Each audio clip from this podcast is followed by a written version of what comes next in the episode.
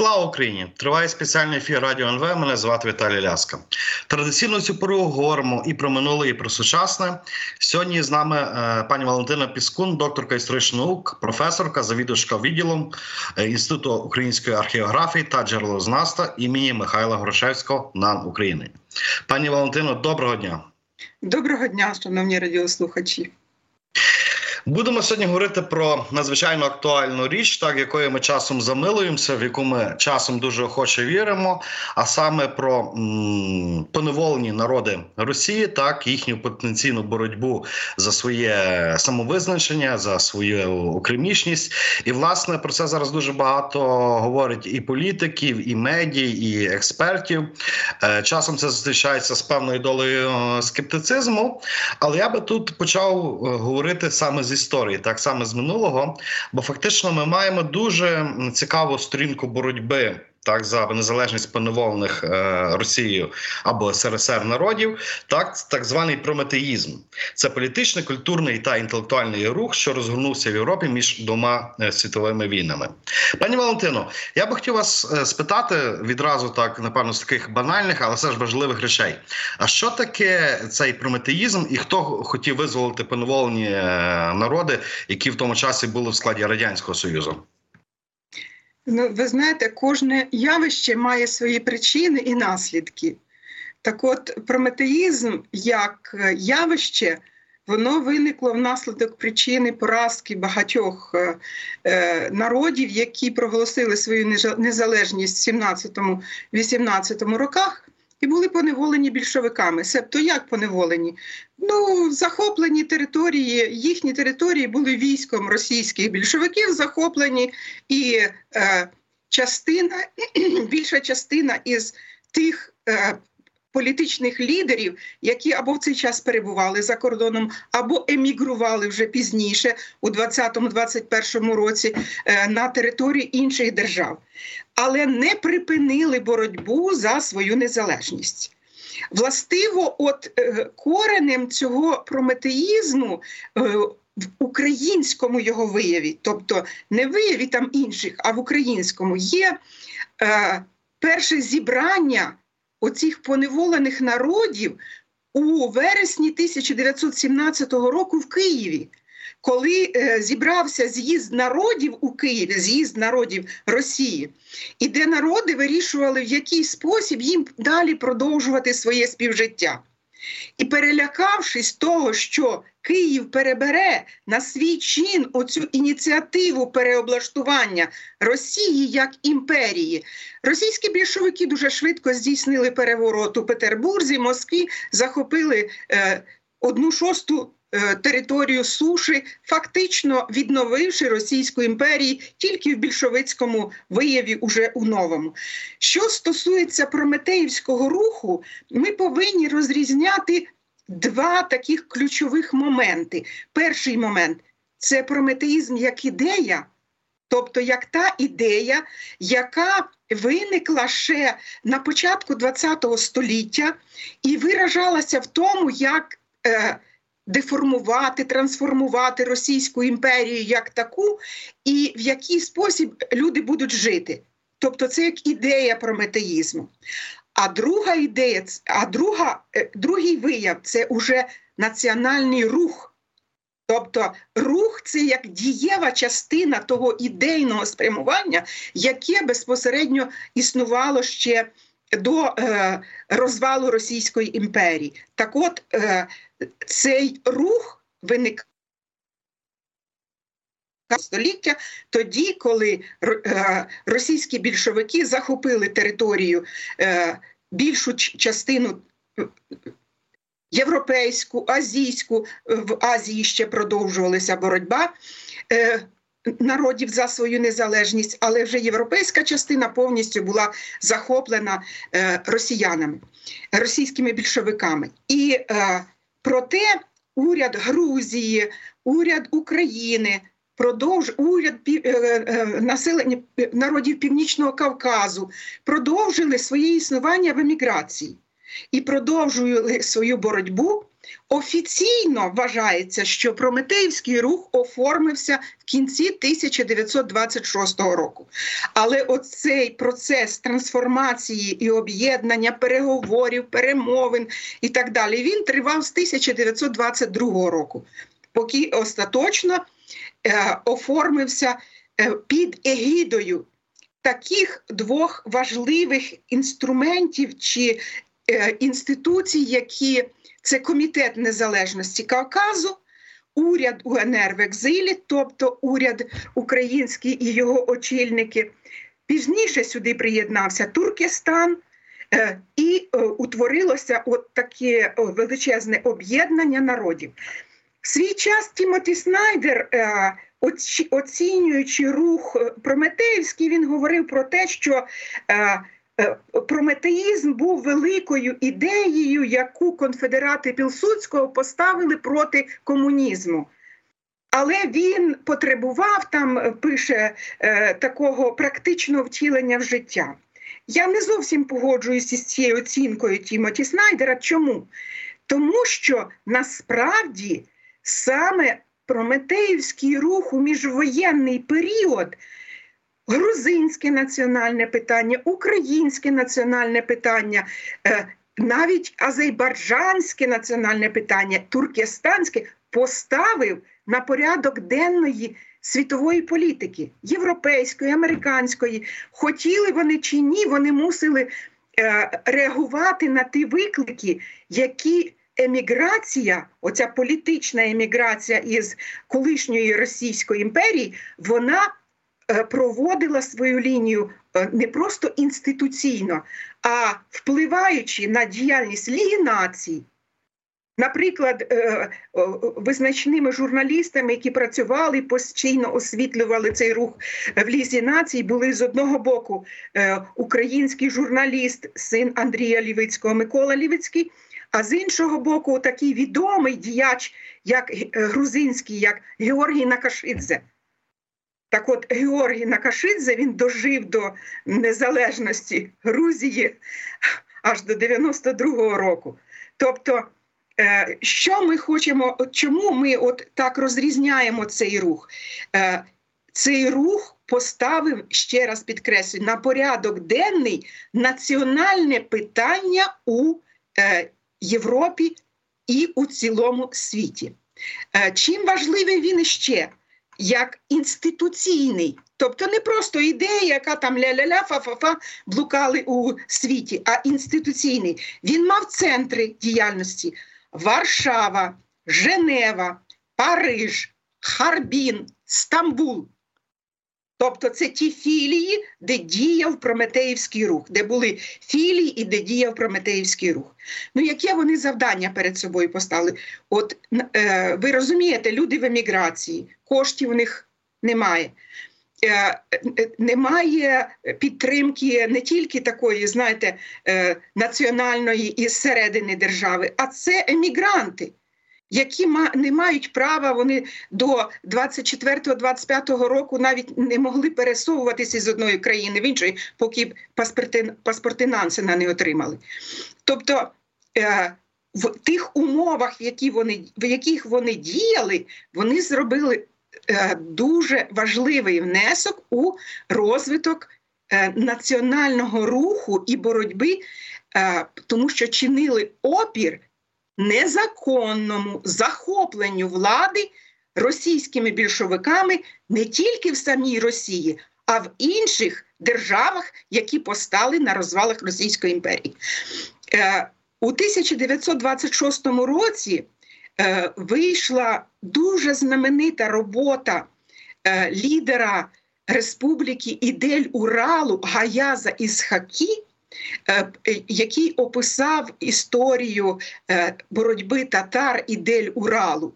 Так от у цій е, роботі, ну, знаєте, ще завдання на століття він поставив. Він сказав таку, такі дуже важливі слова, що Вирішення національного питання в Росії буде залежати від національного питання в Україні і проголошення незалежної української держави. І він навіть передбачив от те, що ми сьогодні спостерігаємо, що Росія буде використовувати оці малі народи у боротьбі з Україною за її незалеж... незалежність. І ми це спостерігаємо з вами, як використовують там дагестанців, там і, і так далі, тих же ж башкірів. Так от е, е, Ісхакі наголошував на те, що вирішення, остаточне вирішення національного питання у Росії буде вирішенням питання незалежної української держави. Тобто е, своєрідне для нас з вами зобов'язання про те, що ми маємо підтримувати ці народи, е, які фактично мізерні, маленькі, і е, немає у них можливостей, потужностей для того, щоб боротися з інституційною системою самої Росією як такою. Пані Валентино, а дивіться, власне, що 100 років тому, що зараз, оці малі народи, е, так які зараз є в Росії, от наскільки вони е, спроможні на будівництво власних держав? От 100 років тому як це все відбувалося? Бо очевидно, ми зараз теж скептики говорять: ну, перше, вони малі, а по-друге, власне, вони вже міцно втривко вмонтовані оцей простір Російської Федерації. І теж ми відповідь знайдемо у Гаяза із Хакі. Теж у нього є відповідь. Він проаналізував на 1919 е, рік е, населення, яке він е, говорив як мусульманське, татарське, і перерахував їх татари, там кримські, казанські, сибірські, мещера, башкіри, козаки, е, е, каракіргізи, каракалпаки, узбеки, калмики, ногайці. Він їх окреслив. Таким загальним колом, як ті, хто е, мусульманські народи, він їх нарахував 30 мільйонів. На той час їх було 30 мільйонів. І аналізуючи те, що сталося у 20, в кінці 20-21 році, це великий голод на Поволжі, він е, зазначає, дає таку цифру, що загинуло 5 мільйонів із тих 30.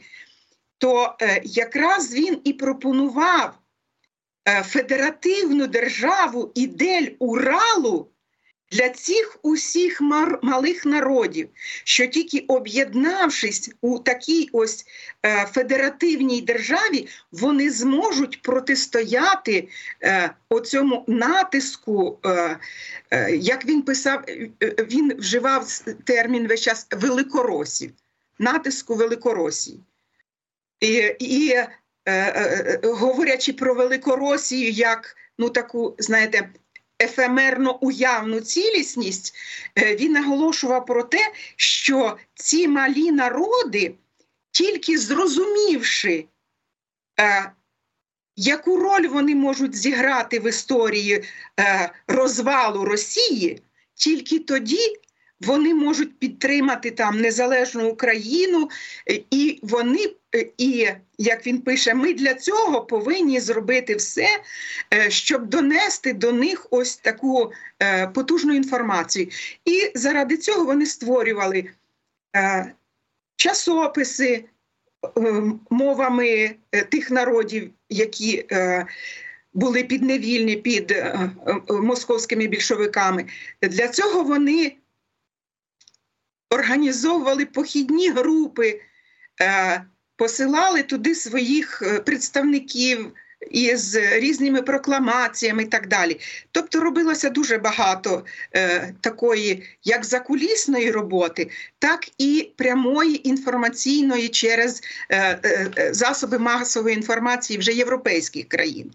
Але якщо говорити про українську частину, от українську складову, то фактично вона з'являється із появою першого е, номера газет е, е, журналу Прометей е, французькою мовою. Спочатку е, її редагував українську частину, редагував е, Левко Чікаленко, а в 28-31 роках редагував е, Микола Шульгін, брат е, першого міністра е, УНР Олександра Шульгіна. І е, цей е, е, часопис Прометей французькою мовою е, він роздавався безкоштовно, розповсюджувався серед політичної еліти європейських країн. Ну і тільки в одному місці у, Парижі продавався по три, по три франки за один номер. І е, виходив е, головним редактором цього часопису був Гвазава, е, грузин до 1938 року грузин Вазава, який редагував цей часопис, і потім е, майже два роки е, останніх існування е, е журналу Прометей редагував Олександр Шульгін. Е, тобто, з інституційної точки зору. Е, представники Прометеївського руху намагалися достукатися до лідерів європейських країн, що таке питання, як національне питання, воно існує, воно є важливе, і поки воно не розв'язане. Як е, писав е, Олександр Шульгін, допоки воно не розв'язане, миру і спокою у Європі не буде. Тобто, от це національне питання має бути вирішене і розв'язане. Е, слід сказати, що е, початок 20-х років характерний ще одним таким важливим, е, знаєте, змістовним нюансом це чи визнають європейські країни захоплення влади Росії, влади в Росії більшовиків, чи не визнають. І от е, у цьому ключі головну роль у тому, що Європа почала визнавати е, російську імперію у новому смислі інтернаціональної імперії трудящих усього світу, е, належить Генуезькій конференції, і, зокрема, договору в Рапало. І отут я б хотіла, щоб українці із цього договору в Рапало винесли величезний урок. В чому він полягає цей урок? В Рапало торгонули Україною заради визнання російської е, імперії більшовиків торгонули Україною. В який спосіб?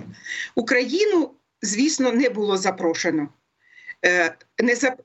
Але в, в Рапало приїхали від представників від уряду НРВ е, Шульгін, Смальстоцький, Микола Василько.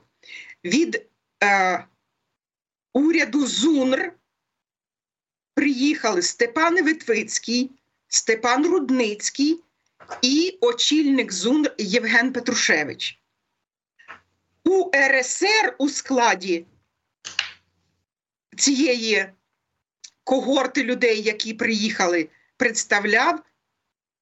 Ну, я не знаю, яке він відношення мав на той час до України. Християн Раковський. Перед початком конференції в Геної вся ця компанія, 30 майже людей, заїхала спочатку у Німеччину, намагали е, тепер би сказали таким гарним словом, зблатувати німців, підписати угоду ще там, домовитися. А чому з німцями почали розмову?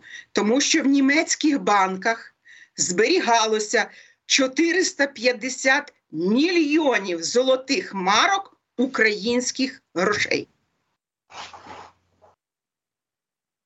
І оскільки Карл Радек погано працював, ну я в лапках беру слово погано працював, не вдалося найбільшому е, представнику бізнесу на той час німецького Гуго Стінесу і ще одному його другу Вальтеру Ратенау у Німеччині домовитися, бо їм хотілося і з союзниками мати з альянтами справу. Чому? Тому що репарації на Німеччину такі наклали, що ви ж знаєте, що вона до 2013 року виплачувала. А з другого боку, їм хотілося і з більшовиками мати справу, тому що там вони б поторгували із ними тим, що винна була е, Німеччина Україні. І оскільки в Берліні не домовилися, вони продовжили ці перемовини у Рапало. І коли е, Чечерін позвонив Вальтеру Ратинау про те, що ми з вами погоджуємося підписати. А чому так е, в неділю, 16 квітня, на Пасху, на Великдень, е, а тоді Великдень співпав. Це було дуже таке символічне. Е, в усіх співпав в один день Великдень. Вони уклали угоду. Е, Німеччина визнавала радянську Росію, а радянська Росія пробачила боргів, які винна була Німеччина Україні. І плюс ще пообіцяла всім дати концесії. Ну, я думаю, що наші е, люди знають, що таке концесії, віддати там Донбас концесію, ще там щось у концесію для того, щоб. Тому Прометеївський рух, е, до речі, уряд УНР в екзилі не визнав.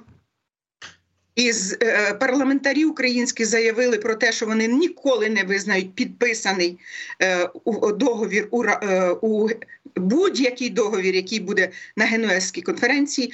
А чому ж удалося підписати все-таки? Тому що уряд ЗУНР Євген Петрушевич, який вже співпрацював на той час із російськими більшовиками, він погодився на те, що уряд ЗУНР не буде претендувати на українські гроші. Але вони очікували, що альянти їм дадуть незалежну Галичину, а фігуру з трьох пальців не хотіли. Так воно й вийшло. Так воно й вийшло. Та ми знаємо, чим закінчилося, так і 23-й рік, і що Галичина війшла так, так, до складу Речі Посполитої. Так е, пані Валентино, от власне. Ми зачепили трішки іншу річ, але ну я не мушу мушу запитатися. От е, ми дуже там часто говоримо про те, що українці, е, власне, союзники не, не виправдовували очікування українців. Теж, наприклад, Польща підписала Ризький договір так з радянським союзом, і фактично, ну я не скажу, що зрадила Петлюру, але поклала край її вже збройній боротьбі. Фактично, ось так само Генуезька конференція. Так Європа також намагається порозумітися з радянським союзом. Союзу. Е, чи може Європа і чи може світ е, зараз, через 100 років, десь знову наступити на ті граблі? Не хотілося б, звичайно, але от ми маємо розуміти головне. Кожна нація і кожна держава має свій егоїстичний національний інтерес. І ми маємо це враховувати, цей егоїстичний національний інтерес. Чи в минулому це було, чи сьогодні це буде. Ми маємо це враховувати. Вони нам нічого не винні. Розумієте? З точки зору логіки, вони нам нічого не винні. Те, що ми боремося за свою незалежність, і то, що ми боролися в 20-х роках, Польща Пілсудського вчиняла так, як це було вигідно Польщі. Їй допоміг Марко Безручко зупинити перед Варшавою, зупинити військо. Е, поляки, поляки вже здали в Варшаву, але тільки Марко Безручко із своїми вояками зупинив нашестя більшовиків на Польщу. Але Пілсудський був і от коли ми дивимося на Пілсудського, Пілсудський зрадив там українців і так далі, я б так не дивилася на це питання. Чому? Тому що Пілсудський виходив із інтересів власної держави. От він виходив з інтересів власної держави. І ми маємо це враховувати. Якщо ми подивимося на ту Варшавську угоду, яку заключали е, українці, е, уряд УНР Петлюри, Петлюра намагався вхопитися, знаєте, як ото за останню можливість, яка могла ще продовжити існування незалежної української держави. І це треба поважати як останню можливість. Чому? Західна Україна вже була окупована поляками. Вона вже була окупована поляками. І або цей факт треба було визнати і не затягувати вступ військ армії української Галицької армії аж до літа у війну, а потім восени перейти то спочатку до е, Денікінської армії, потім в Червону армію переходити і так далі. Якщо ми не зрозуміємо отого питання, що нас завжди будуть розділяти зсередини, для того, щоб, робити неконкурентоздатними. От нас дуже просто розділити зсередини, і ми неконкурентно здатні. До речі, оцей е, розламний е, е, такий момент, або це я називаю, е, починається з фрагментації суспільства. Тобто розбиття на такі е, певні групи суспільства, а потім розлам їх всередині політичних партій. Більшовики ж спочатку зачистили в УНР політичні партії. Роз, розлам в 18-му році, в червні, е, е, партії соціалістів-революціонерів, потім у, у січні 19-го року соціал-демократичної партії потворили націонал-комунізм, якого взагалі тут ніколи не було. Тобто інструментарій треба вивчати закономірності. Можна не знати якоїсь дати в історії, але закономірностями, за якими нас і сьогодні відправляють туди само, намагаючись пересварити з Польщею. Ви ж розумієте, що я розумію ваше подальше запитання, що поляки і зерно. Ну так, я його не можу не задати. Ні, ну це я ж кажу, це поляки і зерно. Це той самий інструментарій, щоб нас отак зараз знову розсварити. Байдуже, які там підводні течії. Може, це агентура московська робить. Ми ж не знаємо з вами. Так як, так само, як у середовищі, е, будь-якому політичному середовищі української політичної еміграції, там чи то українських націоналістів, чи то уряді, до речі, найменше агентури російської більшовицької було в уряді УНР в екзилі. І найбільше агентури було в організації українських націоналістів.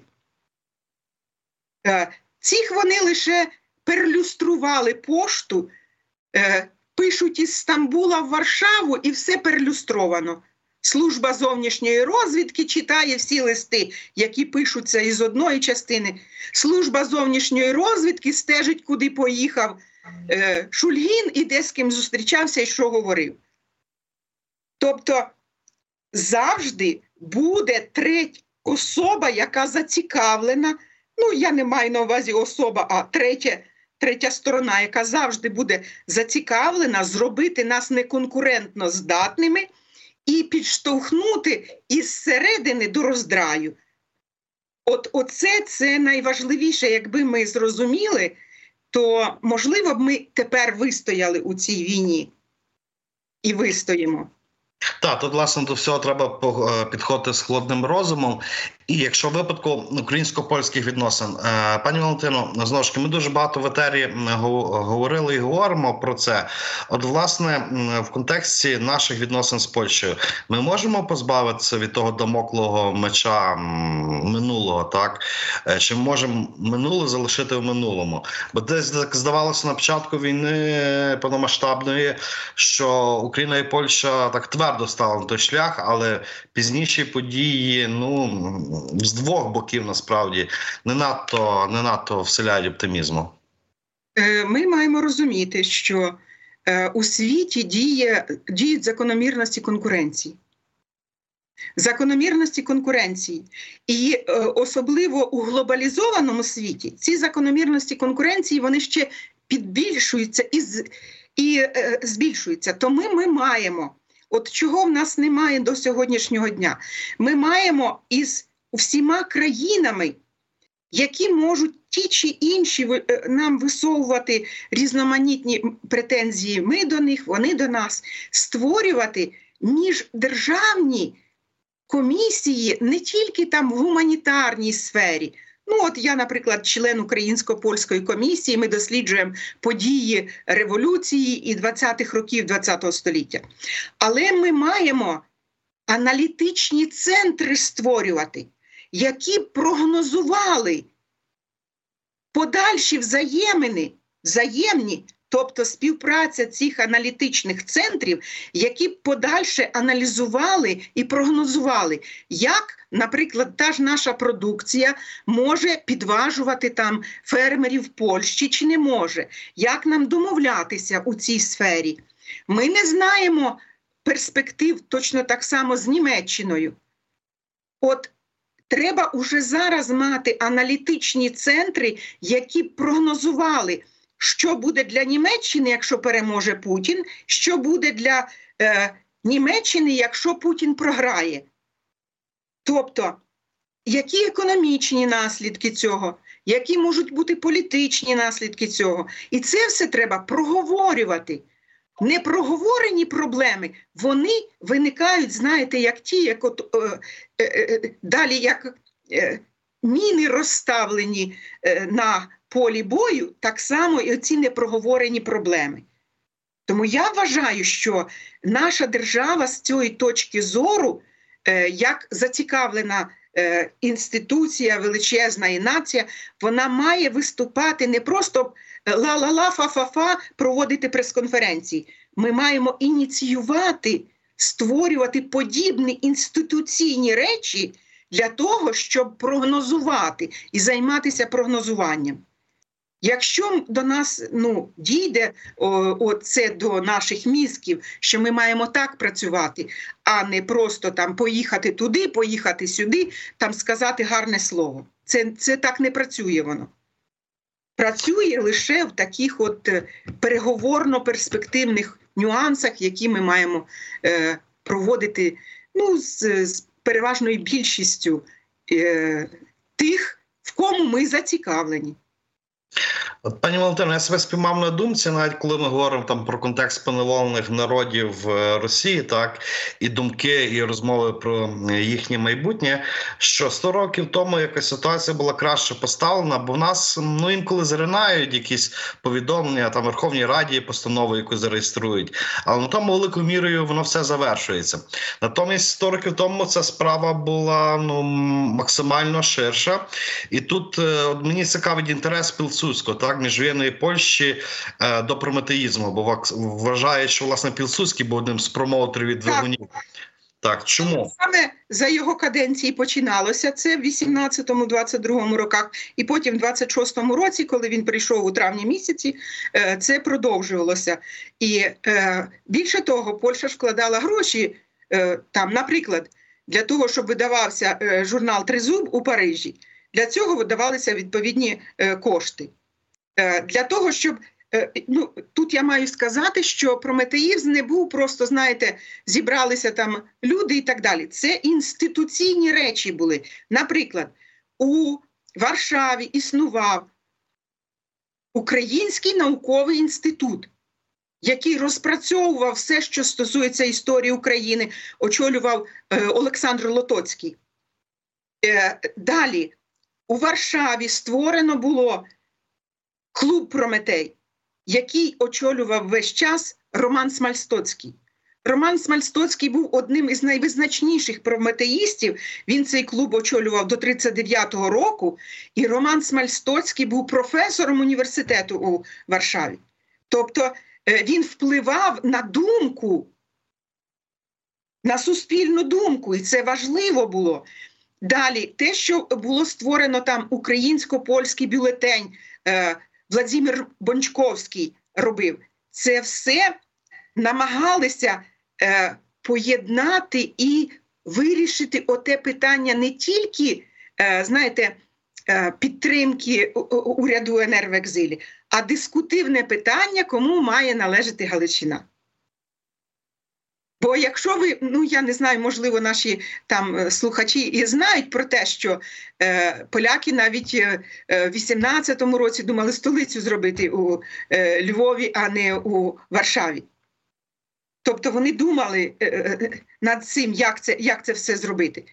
І вирішилося це питання уже після Другої світової війни в еміграції визнали поляки, що Львів є український, і він має бути завжди українським. І вони на цьому всі політичні сили на цьому питанні поставили крапку. Тобто е, ми маємо розуміти, що коли дискутуєш і проговорюєш питання, тоді воно може дійти до якогось такого загального е, значення, загального смислу набувати. І не забувати про те, що е, багато не зацікавлених у тому, щоб українсько-польське питання воно розв'язувалося нормально. Багато зацікавлених у тому, щоб ми з вами ми з ними весь час е, дискутували, конкурували, воювали і так далі. І пам'ятали, знаєте, витягували ото якісь шухляди, витягували якісь історичні нерозв'язані питання і знову навколо них крутилися.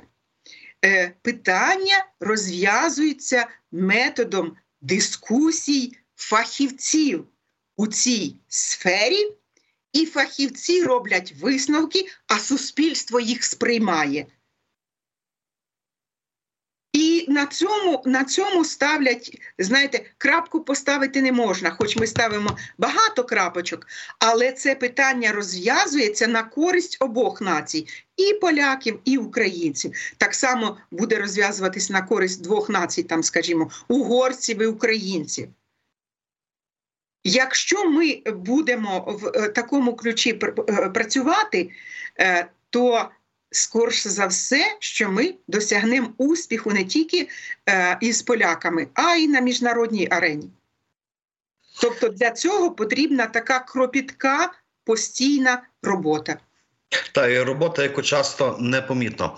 Е, Пані Валентино, дивіться, от власне Польща там 20-х років часів Пілсудського, вона бачила себе доволі активним гравцем по деконструкції цієї російської імперії чи радянського покруча. Так Е, влада польська активно підтримала не лише українську міграцію. От е, зараз, коли ми говоримо про е, теперішню Україну, то чи Україна має потенціал стати таким гравцем стосовно деконструкції Росії? Так, бо ми розуміємо, що після перемоги так в е, Росія може розпадатися після нашої перемоги, так і чи Україні ці процеси вже не треба власними руками принаймні обдумувати, так і прогнозувати, і можливо щось вибудовувати. Ви знаєте, я вважаю, що найбільшу помилку, яку ми зробили е, в 2014 році, е, коли ми обмежили і з- е, поліквідовували кафедри історії Росії, е, поліквідовували курси викладання історії Росії, е, зменшили курси, е, прибрали курс історії України з усіх політехнічних інститутів і так далі. Це ми зробили диверсію, знаєте, як ото куля собі в лоб. Ми зробили кулю собі в лоб. Нам навпаки, починаючи з 2014 року, треба було посилювати центри вивчення Росії. Е, Як робить Росія? Як робила Росія для того, щоб оцю інверсію в Україну зробити? Центр етнологічних досліджень в Краснодарі, Центр етнологічних е, досліджень українців дослід... Новосибірську. Тобто вони величезні дослідження зробили. Вони вкладали в це для того, щоб Росію утримувати. А ми сиділи і думали, що манна небесна впаде із неба. Вона не падає сама по собі. І якщо ми зараз не, по, не створимо потужних центрів, які будуть працювати на деконструкцію Росії, то нічого не буде. Ну, там е, е, є там антибільшовицький блок народів, який зараз відновився і е, співпрацює із мерією, із Башкіртостаном, із чеченцями, але це одиниці, не державні одиниці. А треба державну політику у цій сфері. Із вивчення, в тому числі цих малих народів, е, їх закономірностей і так далі, їхнього розвитку. Ну, ви ж розумієте, що чому Росія зацікавлена, щоб із, е, зникали ці малі народи? Ну, як там мері там пооставалося якісь три з половиною тисячі вже. Е, вона зацікавлена, щоб вони щезали, а всі ставали росіянами. Чому? Тому що навіть у Російській Федерації немає Російської Республіки. Є татарська, башкірська там і так далі. А російської немає. Де, беруть, де брати росіян? Ну, де їх взяти? Їх можна Так. взяти було. Якщо Росія буде розпадатися, то де власне Росія залишиться ядро? В цьому ж питання, в цьому ж питання, де взяти росіян? Чому Путін пішов на нас? Бо в нього забракло росіян. І йому треба було, як товаришу Леніну, із українців поробити росіян. І от тоді він був Великою Російською імперією. Бо росіян немає, я вживу погане слово, але хай мене вибачать, є покидьки із різних націй і етносів, які втратили свій зв'язок з національною культурою і які зробили ставку на імперію. Отакі всякі козаки і так далі. Вони ставку зробили на імперію. Чому? Тому що імперія для них вигідна була з якої точки зору? З точки зору економічної, економічного визиску. Оті всі малі народи, які володіють запасами, там, надрами, так далі, вони ним користуються в Росії? Ні. І нашу пропаганду треба зробити так, щоб отой якийсь там Евенк, якийсь там е, Башкір, йому до голови дійшло, що а чого я не можу користуватися багатствами своєї землі, а ними користуються в Москві і Пітері? Чому це так не? То треба доносити для того, щоб вони це розуміли. Тому що е, е, Росія має такий закритий своєрідний характер, де е, телевізор розказує, як гарно жити в світі. А насправді людина виходить на вулицю, стикається зовсім з іншими реаліями. І вона навіть не розуміє, як живуть ті українці, е, бо коли вони прийшли сюди, окуповували нашу територію, то вони задавали запитання: а вас що, в кожному домі маленький магазинчик? У вас холодильник, у вас погреб, а в погребі все, і закрутки, і то, і сьо. Тобто вони навіть не розуміли цього, бо вони не розуміють наш спосіб життя. І в цьому програє наша е, українська держава, сучасна українська держава, програє. Е, от, е, е, я б ще хотіла два слова сказати про об'єднання у Прометеї.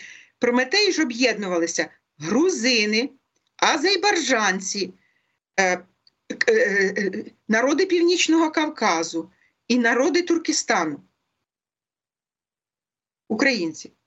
Себто об'єдналися всі і лідери цих е, е, е, народів і співпрацювали. Тобто вони могли знайти спільне те, за що зачепилися і над чим працювали.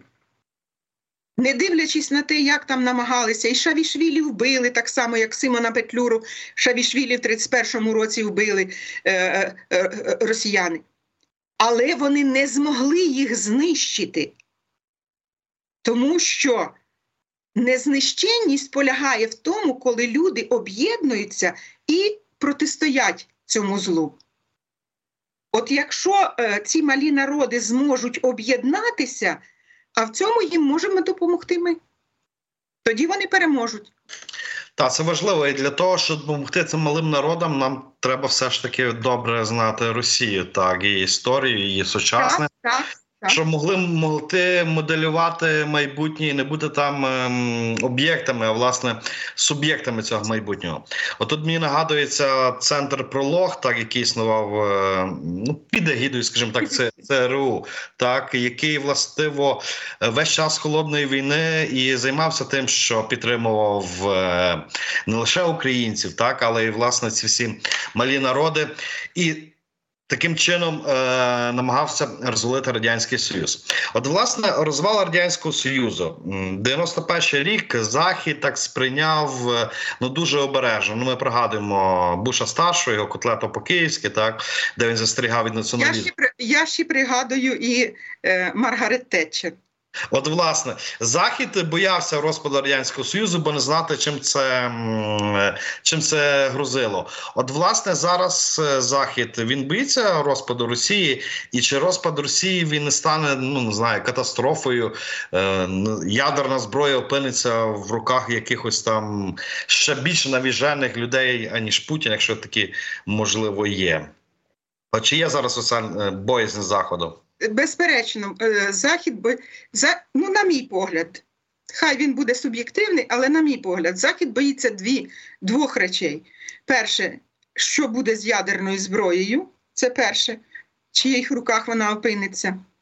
А друге, Захід, от з економічної точки зору, він боїться втратити ринки, ринки збуту з одного боку для західних товарів, а Росія це величезний ринок збуту. А з іншого боку, Захід боїться, бо він втратив, уже зараз втратив багато дешевий, е, дешеві ресурси, які поступали в, за, в західні країни, в ту Німеччину там і, і в ту ж Угорщину і так далі. Вони бояться того, як буде далі розвиватися світ.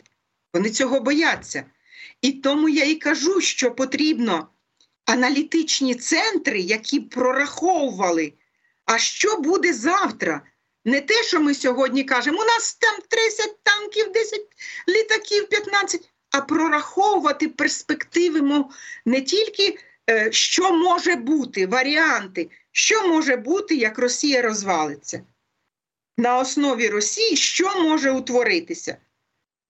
І от е, сучасні можливості е, інформаційні і е, так далі, вони дають е, змогу ці прорахунки і прогнози робити. І завдання наше полягає в тому, щоб ми змогли подати належну кількість матеріалу для цих розрахунків.